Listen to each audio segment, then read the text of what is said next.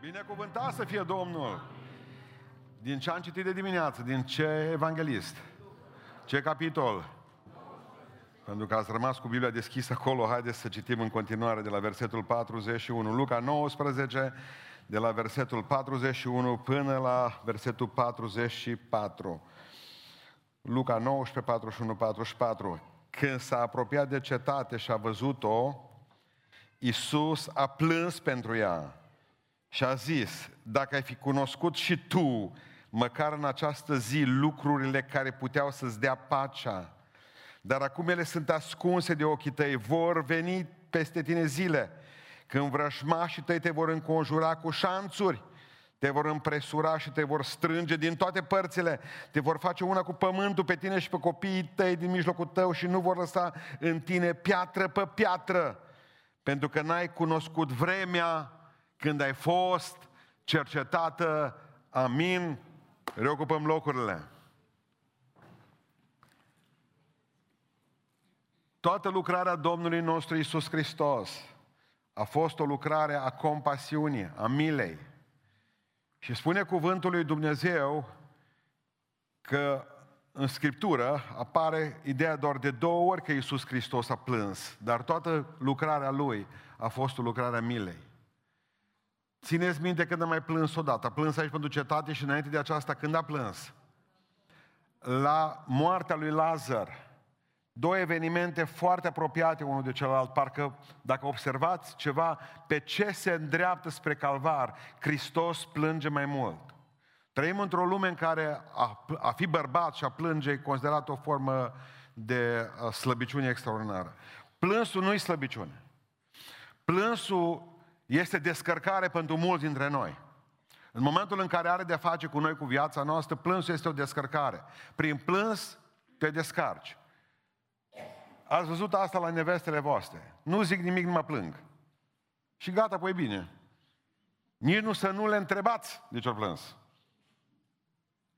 Uh, plângi de unul singur, plângi cu alții, dar în momentul în care plângi cu alții, plânsul nu mai are valoare descărcării. Plânsul are valoare empatiei. Atunci plângi pentru că e ceva de plâns. Și Biblia spune, plângeți cu cei ce plâng. Nu te poți duce la o mormântare să râzi. Nu te poți duce într-un loc în care e bucurie și să plângi de trist ce ești. De aceea, într-o biserică, e suficient unul, tristoc, tristan, tristuț, să facă praf închinare la o grămadă de oameni. În ziua fericirii spune Biblia, fi fericit. Spunea uh, înțeleptul Solomon, plânsul își are vremea lui, râsul își are vremea lui. Hristos a plâns atunci pentru cetate. S-a uitat la Ierusalim de pe deal, înainte de a pleca în Betania, și a plâns, Ierusalime, Ierusalime. De ce? Ce l-a făcut pe Domnul nostru Iisus Hristos să plângă? În astea jumătate, în jumătatea asta de ore cât mai avem la dispoziție, vreau să răspundem la întrebarea aceasta. Ce l-a făcut pe Iisus Hristos să plângă? Știți, când s-a uitat la Ierusalim, l-a apucat plânsul, pentru că acolo era o oportunitate ratată. Și întotdeauna Hristos plânge când noi ratăm niște oportunități pe care le avem, în mod special cele spirituale. Spune cuvântul lui Dumnezeu, o Ierusalime, Ierusalime, dacă ai fi știut lucrurile care puteau să-ți dea ce? Pacea. M-am uitat astăzi mai bine în toate traducerile cuvântul pace, când m-am uitat în originalul, uh, în originalul uh, uh, grecesc, cuvântul apare, cuvântul apare pacea care dă bucuria, adică lucrurile care puteau să aducă fericirea. Lucrurile care puteau să-ți aducă fericirea. De fapt, dacă stăm și ne gândim bine, când ai pace, și fericit, corect? Nu, dacă ai pace în suflet, ești și fericit. E bine, ei, dacă ai fi cunoscut ce mare oportunitate Ierusalim ai avut astăzi, dar n-ai știut, ai scăpat, ai trecut pe lângă ele, pentru că venise în Ierusalim, pentru că aici era crucea. El venise să moară pentru noi, pentru oameni, dar voise ca cei din Ierusalim să accepte jertfa Lui. Gândiți-vă că în Ierusalim n-a fost vorba de acceptarea jertfei Lui. Nici măcar o minune spune Biblia că n-a putut să facă în Ierusalim. Acolo n-a fost măcar o mulțire de pâine. Nu era vorba de mântuire. În Ierusalim n-a putut să facă nimic. De ce a spus, o, Ierusalim, Ierusalime, tu nu mă omori numai pe mine. Tu care ai omorât de atâția ani de zile toți profeții care au venit în tine. Ierusalim, Ierusalim. Mă tot gândesc, când mergem să vizităm Ierusalimul, ce ne duce să vedem de fapt? Știți ce? Un oraș care l-a respins pe Domnul. Un oraș care a ratat întâlnirea cu Hristos. Știți ce a mai zis Domnul? Ca evreu zicând, niciun profet ca în Nazaret, ca în Ierusalim, nu-i prețuit la el. Iubiților, venise să moară pentru ei, dar ei au ales să zică nu, mersi, nu ne interesează. Uite, am venit să mor pentru voi, pentru păcatele voastre. Și aici nu era vorba de români, dragilor, aici era vorba de niște oameni care știau și așteptau pe Mesia. Oamenii aceștia știau că trebuie să vină Mesia să îi libereze de sub romani, dar și să îi transforme spiritual. Nu erau ca noi, că n-am știut. Ei, spune cuvântul lui Dumnezeu, că erau pregătiți de profeți de sute de ani. Cărțile sfinte vorbeau despre Isus și au ratat oportunitatea aceasta. Au respins împăcarea ce putea să le aducă pacea și atunci a venit peste ei nefericirea. Să ai ocazia să fii fericit și să dai un șut fericirii. Asta e nenorocirea. Asta e nenorocirea fantastică. Adică n-a putut face nicio minune și când a înființat biserica, ei, evrei, Ierusalim în primul rând, au persecutat biserica Domnului nostru Iisus Hristos. Nu numai că n-a putut să facă nimic cu ei, din nimicul ăla au devenit persecutorii bisericii. Cei mai mulți sfinți au murit în Ierusalim. Țineți minte la, în, în, când am discutat Apocalipsa că era și varianta biblică, că se gândeau la Babilon ca la Ierusalim, vorbind despre cetatea lor. Pentru că în Babilon mureau profeții. Spune cuvântul lui Dumnezeu că oamenii aceștia au fost dușmanii Domnului nostru Iisus Hristos. Și acei farisei și preoți, că Hristos le spune, voi nu aveți tată pe Dumnezeu.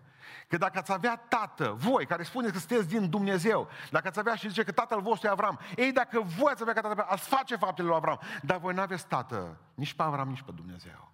Voi aveți tată pe diavolul pentru că ești fiul căruia îi faci voia. Fiul căruia îi faci voia. Uitați-vă la, vă mai aduceți aminte la porcaria din Gadara. Când s-a dus Iisus Hristos la ei în Gadara, Domnul s-a dus în mod special pentru ăla care avea șase mii de dragi în el, dezbrăcat, era în pielea goală, era nebun, plin de spume, în cimitir și Hristos a scos dracii din el și dracii trebuie să plece în mare, că așa au vrut ei ca să se ducă în mare și Hristos le elibera pe omul ăla. Era șansa Gadarei, un fel de... Gadarenii erau un fel de evrei corciți cu neamuri. Erau oameni care creșteau porci, acolo. Erau oameni căzuți din punct de vedere spiritual. Niciun om n-avea voie să aibă, niciun izraelit n-avea voie să aibă relații cu gadarenii.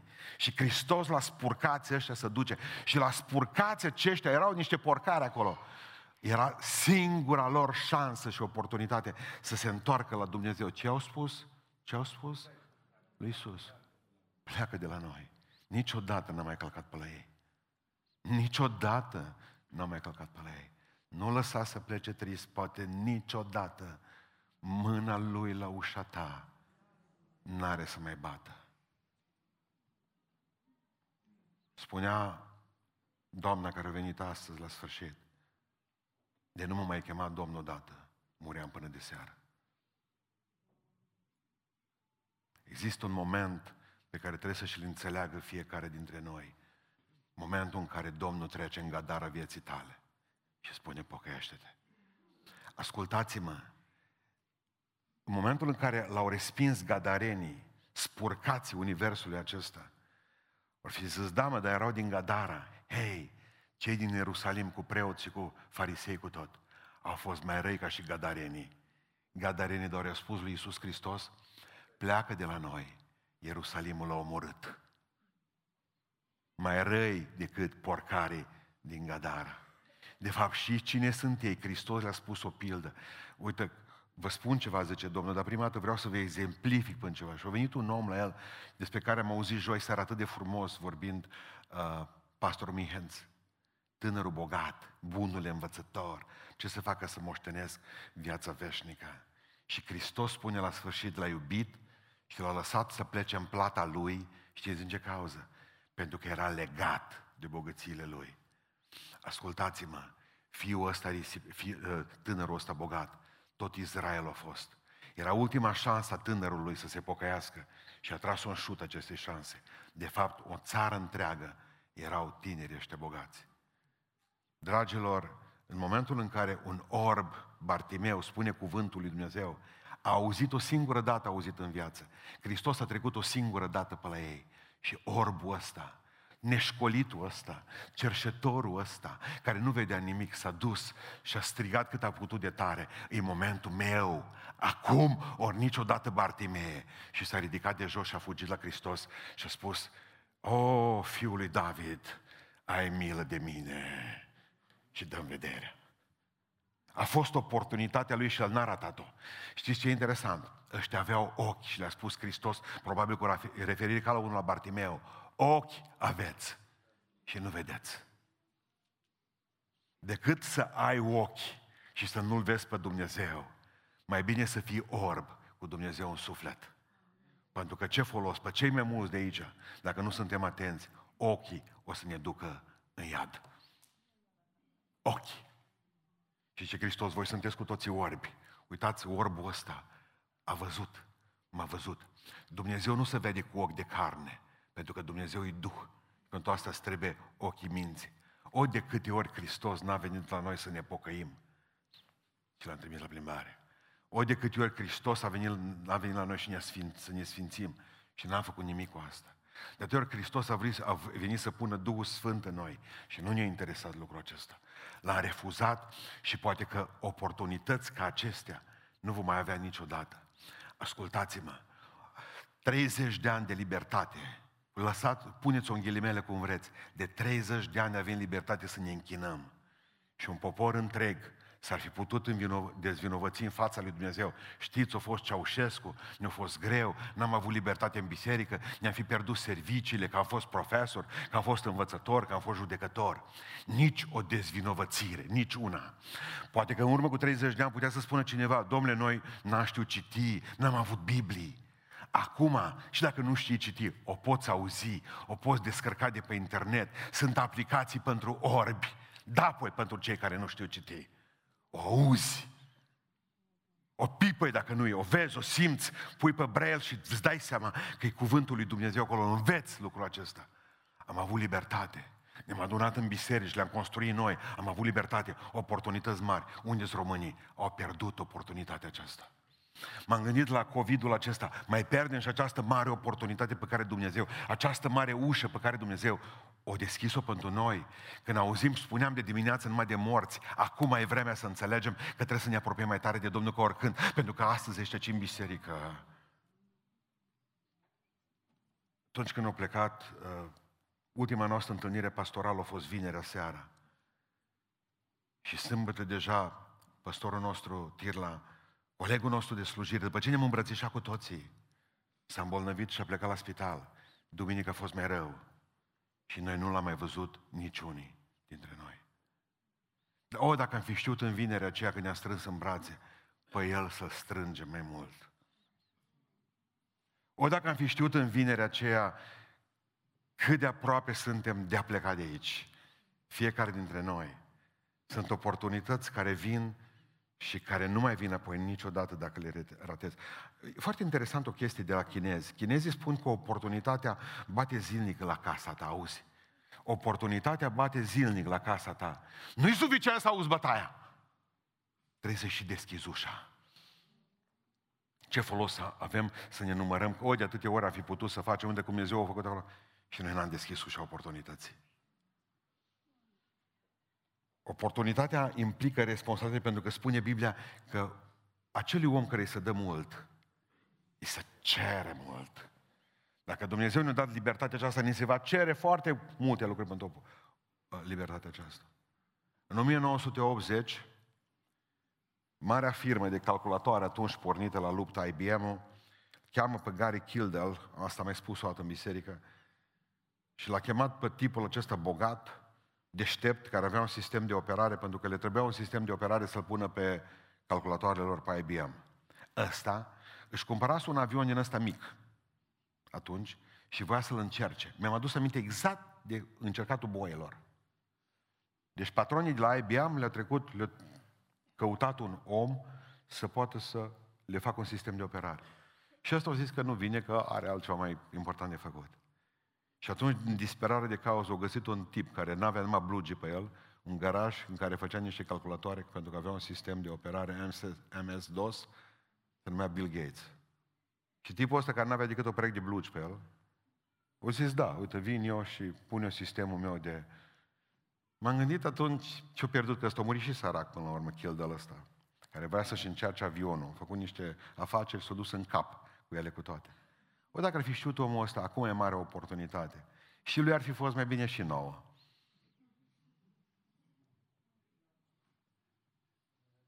Și lui și nouă. Poate că era unul mai puțin jucăuș cu vaccinurile. El de ăsta. Asta a fost să fie. Deci prima lecție pe care o învățăm în seara aceasta este aceasta. Hristos a plâns pentru că există, există o oportunitate ratată. Hristos plânge întotdeauna când tu ai ocazie să faci ceva pentru El și nu faci. Și nu faci. Să te pocăiești, nu o faci, să te sfințești, nu o faci. Ai avut ocazia și le-ai ratat. Al doilea lucru pentru care Hristos plânge în seara aceea în Ierusalim, pentru Ierusalim, este derivată din prima.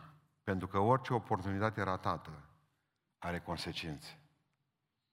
Orice oportunitate ratată are consecințe. Să nu cumva să credeți că l-au apucat plânsul pentru că l-au respins pe el și că Domnul era mândru. Eh, na! Așa vă trebuie. Și parcă o plâns de nervi atunci. Pentru că l-au respins pe el și predica și minunile lui. Nu, Hristos, Domnul, era smerit. Și nu pentru el a plâns, pentru că l-au respins evreii, ci a plâns pentru ei, pentru că deja Domnul vedea, știți? El vede și trecutul, și prezentul, și viitorul. El vedea filmul cu femeile lor violate.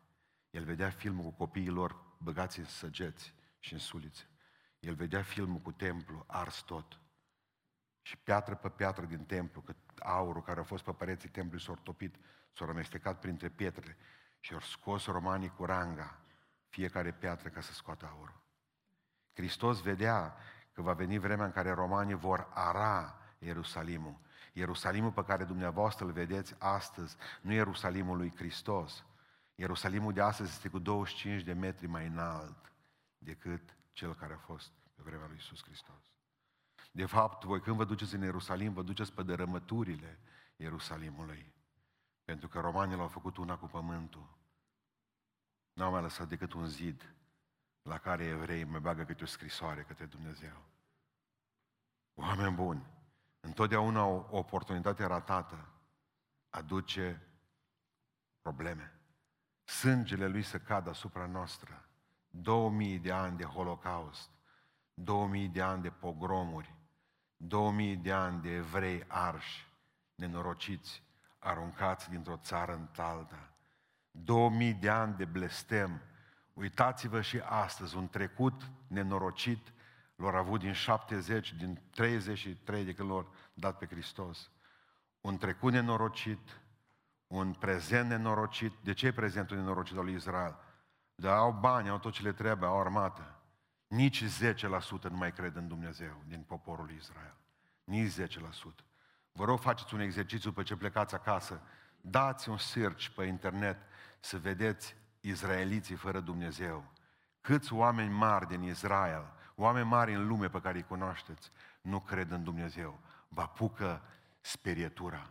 Pentru că cine îl, nu îl primește pe Hristos are probleme. Are probleme.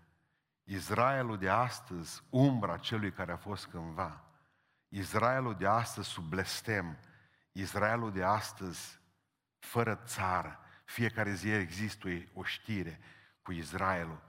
Am un prieten în Israel cu care mai corespondez, îmi spune în autobuz, pușcă mitralieră, radiourile sunt pornite continuu pentru ca să putem să vorbim. Radio național e obligatoriu în orice, oriunde te duci, asculți radio național. De ce? Toată lumea în clipa asta în buncăre, jur împrejurul lor dușmani, Ai cunoscut vremea cercetării, n-ai cunoscut-o Israel. Și iată ce ți se întâmplă când ești fără Dumnezeu.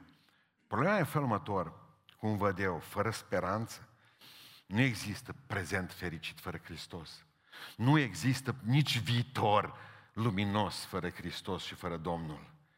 Nu, adică avem un dușman mai mare decât Roma noi. Și vă spun ce vreau, imediat ce vreau să, să, să, să subliniez. Noi avem un dușman mai mare decât Roma. Și care e dușmanul ăla? Satana. În momentul în care îl respingi pe Hristos, natura respinge la rândul ei vidul din tine. Și natura nu suportă, legile nu suportă spirituale ca în tine să fie gol. Nu vrei să fie Dumnezeu în tine? Va fi satana. Noi nu suntem oameni goi. Noi nu suntem recipiente goale în care vedem dacă sau nu se va așeza ceva.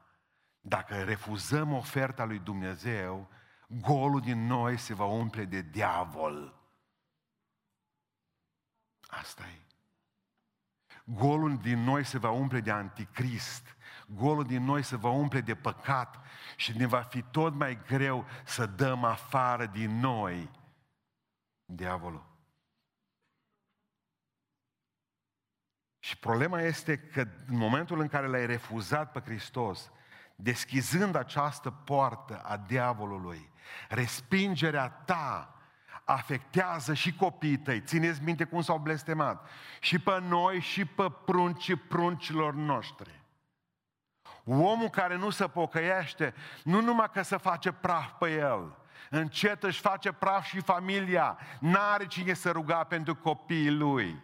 N-are cine să le mai dea un exemplu. N-are cine să le mai dea un sfat. Pricepeți?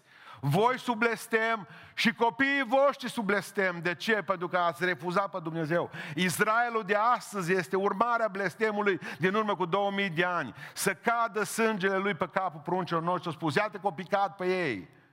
Nici 10% cu Dumnezeu. Cele mai monstruoase lucruri le-au puiat mintea lor, făcut din pui de la evrei. Ei au adus nazismul, fascismul, culmea care s-a întors împotriva lor. Ura de rasă, ei au clocit-o. Ei au clocit comunismul. Marx n-a fost român. Nu există lucru rău în lumea aceasta în care diavolul să nu-și facă de cap și să nu fi fost inventat de un evreu.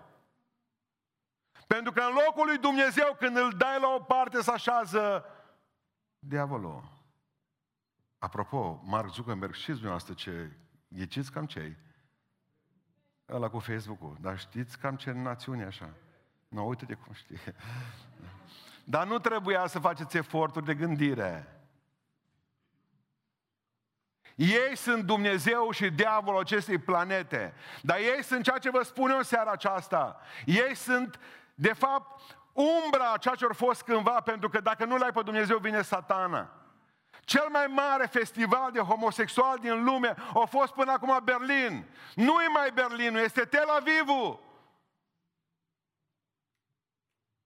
Îmi spun frați și surori care, care locuiesc în, în Israel și îmi spun, ai dreptate, pastore, îi satana pe pământ în țara sfântă, așa numită sfântă. Nu-i mai sfântă nimic, nu mai sfânt nimic. Sfânt nu poate fi pământul niciodată. Sfânt, sfinți sunt doar oamenii, slăviți să vie Domnul.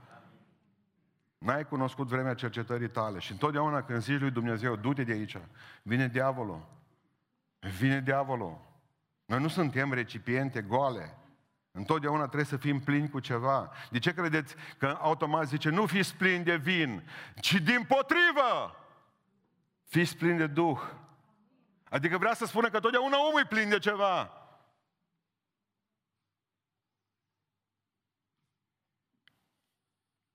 Adică să nu cumva să credeți că Dumnezeu stă în rai și râde din nefericirea lor sau de-a noastră. Nici vorbă de așa ceva.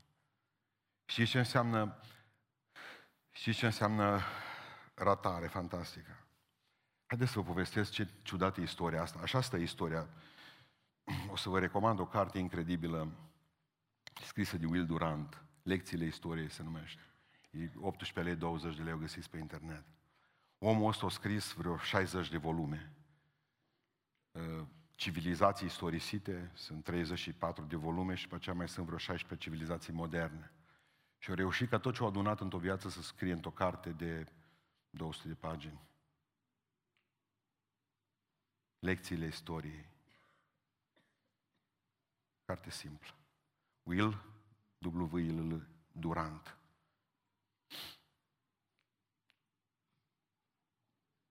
Și apropo, știți, istoria zice Will Durant stă totdeauna așa, pe un picior. Nu știi niciodată de care parte pică. În 1200, e atât de interesant, în 1269, Kublai Khan, cel care conducea hoarda de aur, Imperiul Mongol care au ajuns până în China. Deci citez încă o dată anul 1269. Trecuse la budism. Gândiți-vă că au cucerit mongoli, au cucerit China. Și capitala lui acum o mutase la Pekin. Hoarda de aur, cea mai sălbatică armată din lume care a fost vreodată. Omul acesta de câțiva ani, de zile de trei sau patru ani, era budist. Dar nu i-a plăcut religia aia. Deci o căutat-o și o mers la budiști, dar nu i-a plăcut. Și merge și discută, trimite un, un, un om de-a lui la Papa Grigore al X-lea, la Roma. Și spune așa, mă atrage religia voastră creștină. Trimite-mi, te rog frumos, o sută de misionari creștini. Pentru că le dau liber în tot imperiul meu. Gândiți-vă, imperiul lui care era mai, jumătate din lume mai bun. Aveau până în India. Imperiu, trimite-mi o sută de misionari creștini să vorbească despre Dumnezeu și despre Hristos în tot regatul meu, că vreau să mă fac și eu creștin. Și papa ăsta, Grigore al X-lea, nefericită fie amintirea lui, trimite după un an de zile doi călugări dominicani care în Armenia îngheață de frig și se întorc înapoi și zic că e pe frig.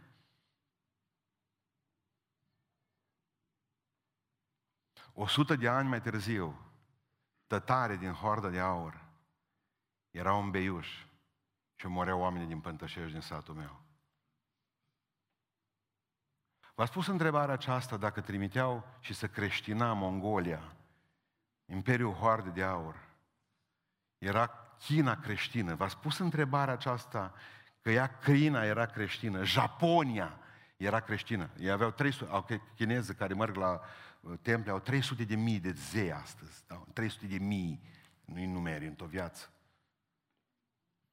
Ar fi fost India toată, un miliard și ceva de creștini, numai în India ar fi fost. Un miliard în China. Asta e plus după aceea Mongolia, plus după aceea celelalte țări adiacente. Pentru că un papă l-a dorit în cot de misiune. De atunci, China face jocurile și o distrus. Ce războaie s-ar fi preîntâmpinat? Cum ar fi fost istoria lumii acesteia dacă trimiteau o sută de călugări burtoși, sătui din mănăstire, să meargă și să le vorbească despre Hristos? Eh? Câte război și tragedii. Întotdeauna când nu, când îi spui lui Dumnezeu, nu mă interesez, întotdeauna vine dracu. Pe cineva tot interesezi tu, că zicea omul lui Dumnezeu în psalm, nimeni nu mă mai iubește. Orice scăpare este pierdută pentru mine, nimănui nu-i pasă de sufletul meu. Și dracu și Dumnezeu trag de el. Îi pasă la, le pasă la amândoi. Orice oportunitate, de-aia a plâns Hristos. El a văzut ce se întâmplă, templul ars tot. A văzut evrei dezbinați, trași în țeapă, arși pe golgote, în tot felul de, de lucruri. Și al treilea lucru care vreau să închei, Hristos a plâns, în al treilea rând, pentru că ucenicii nu plângeau cu el.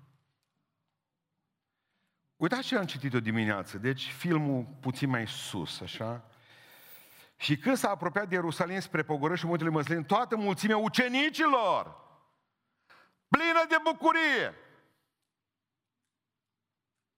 Și Hristos plânge. El alt făcea worship. Eu înțeleg că poporul putea să facă, că ăștia habar n-aveau.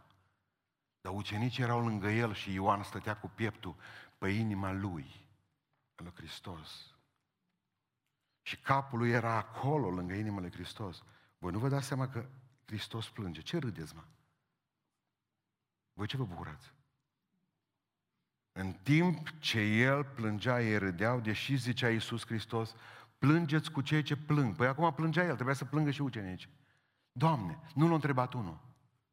De ce plânge? Ce te doare să plângem și noi cu tine? Ei, tă ce mulțime mare, ce worship a fost și fain a fost și măgăruș a fost bine și oamenii numărau câți oameni au venit cu ramuri, câte haine, câtă colectă s-o strâns, câtă de mare turla. El vorbea, hei, Ierusalimul ăsta se prăpădește și vouă văd că nu vă pasă. Observați despre ce cântau ucenicii, despre pacea din ceruri.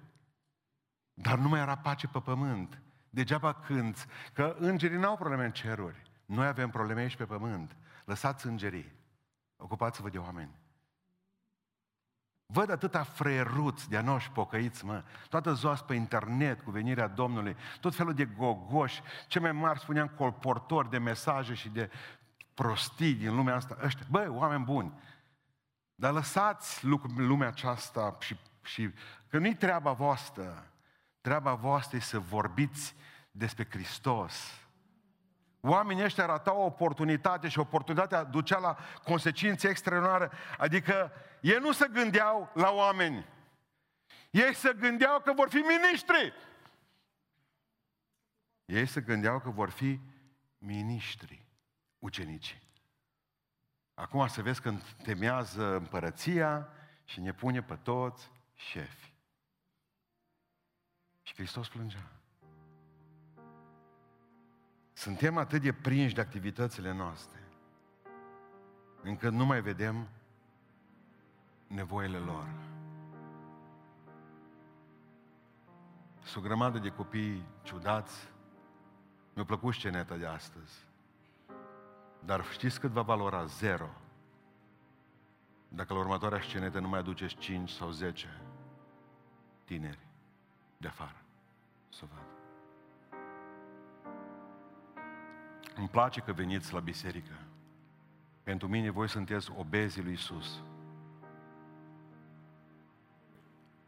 Lumea de afară moare în păcat și nouă nu ne pasă. Noi avem închinare. De 2000 de ani simt preoții că ceva e în neregulă cu cădialnițatul, dar nu schimbă nimic. Nimic nu schimbă.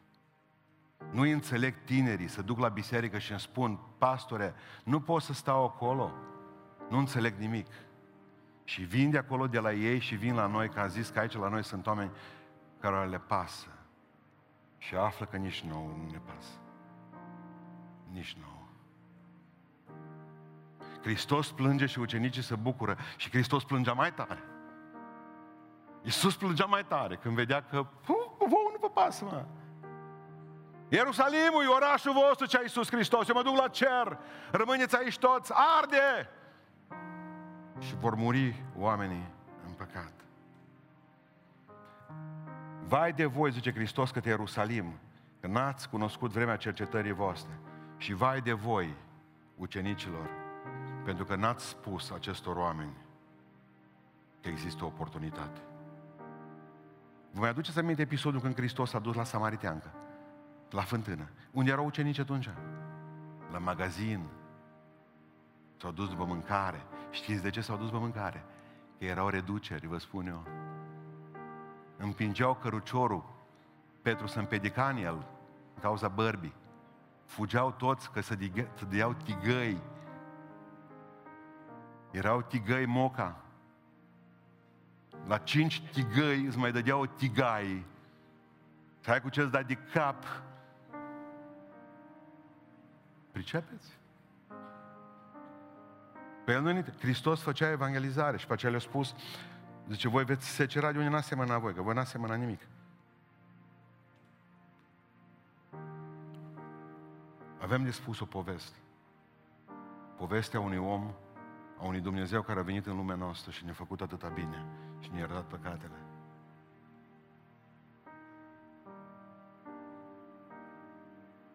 Am mult vreo 20 de ani, mi se pare, un băiat din America, Michael Leland, avea nevoie de un transplant de măduvă. A Operația costa 220 de mii de dolari. Și taică să nu putea să obțină niciun împrumut și nu putea să fie nici casa lor de asigurări să se sesizeze din cauza că n-avea șase luni de zile și acolo niște legi ca la noi. N-avea decât șase luni de zile de când lucra taică Nu l-a luat nimeni. O săptămână mai târziu, colegul lui de clasă, erau pe clasa a șasea, s-a dus acasă la familie, la familia lui Leland și a spus în felmător, uite, eu sunt colegul Michael, are nevoie de transplant de văduvă, ne-a spus că are nevoie de 200 de mii de dolari. Eu am 60 de mii de dolari. 60 de dolari, vreau să mă iertați. 60 de dolari. E tot ce am strâns în patru ani. Și aș vrea să-i dau pentru operația lui. Gestul a impresionat părinții și mă și-au spus la școală. Și a început să se rostogolească bulgările. Și știți de ce a început să se rostogolească? Pentru că toată clasa știa că Damian, băiatul care a dat cei 60 de dolari, e bolnav la rândul lui și avea coxatroză.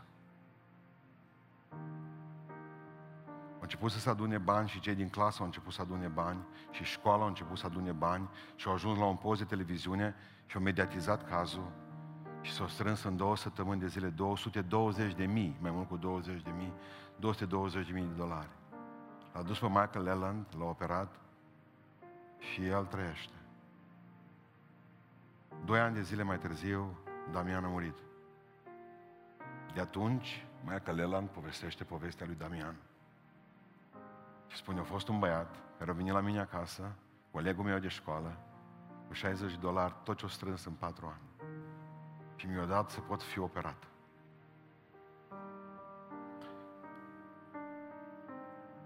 În urmă cu 2000 de ani, Hristos a venit în lumea noastră. Și noi avem de spus o poveste. Blestemați vom fi dacă tăcem din gură. Pentru că alternativa nu sunt pietrele, că pietrele nu strigă.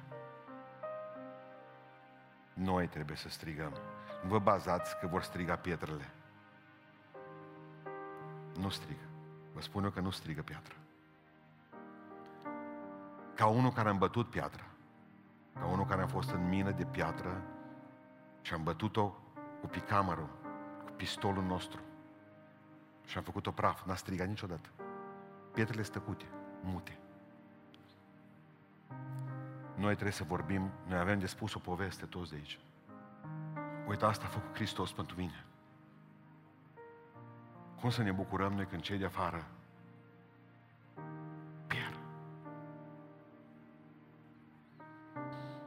Vreau ca Dumnezeu să mântuiască cât mai mulți oameni în România. Vreau ca Dumnezeu să lucreze cât mai mult prin noi, prin fiecare dintre voi. Nu vă bazați că de aici să faci o lucrare în toată lumea. Fiecare trebuie să-și facă lucrarea lui personal. Pentru că, ascultă-mă, omul tău care l-a dus la Hristos e mai important decât o sută pe care aduc eu. Pentru că mie mi-e ușor decât voi. Vouă vă este mai greu decât mie. Și omul vostru e mai important. Un suflet e important. Nu ratați oportunitatea aceasta. Pentru că orice, orice tăcerea ta îl așează pe diavolul în inima multora și te va chema la judecată. Dumnezeu împreună cu el. Știți ce a spus Hristos unei biserici care a făcut numai bine și noi putem face numai bune. Dar ce am împotriva ta este că ai lăsat, adică ai tăcut. Și n-ai vorbit. Ai tăcut. Nu vreau să tăcem. Ziua aceasta au spus cei patru leproși, ziua aceasta este o zi de veste bună. Dacă vom tăcea, vom muri. Mergem și vom vorbi despre asta. Vom spune tuturor că am găsit hrană. Vom spune tuturor că Dumnezeu e viu.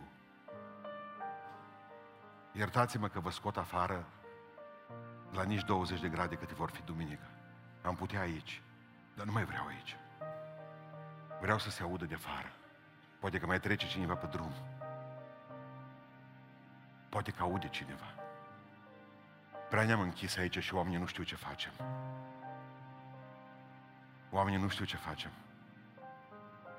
Stăteam acum într-o zi în curte aici, la mine, apare un om îmbrăcat în negru pe la 5 așa după masă, îmbrăcat în negru, Și Dumnezeu să le ierte și își dă jos pălăria și vrea să se bagă la, la mine în casă. Dumnezeu să le ierte, zic și eu. Dar unde plecați? La capelă, zice. Și vrea să intre la mine în casă. I-am spus, seamănă, zic, de multe ori. Dar zic, capela e mai sus puțin, acolo e capela pocăiților, da. Dumnezeu să le ierte. Dumnezeu să ne ierte pe toți. Asta e. Asta am vrut să vă spun în seara asta. Haideți să ne ridicăm.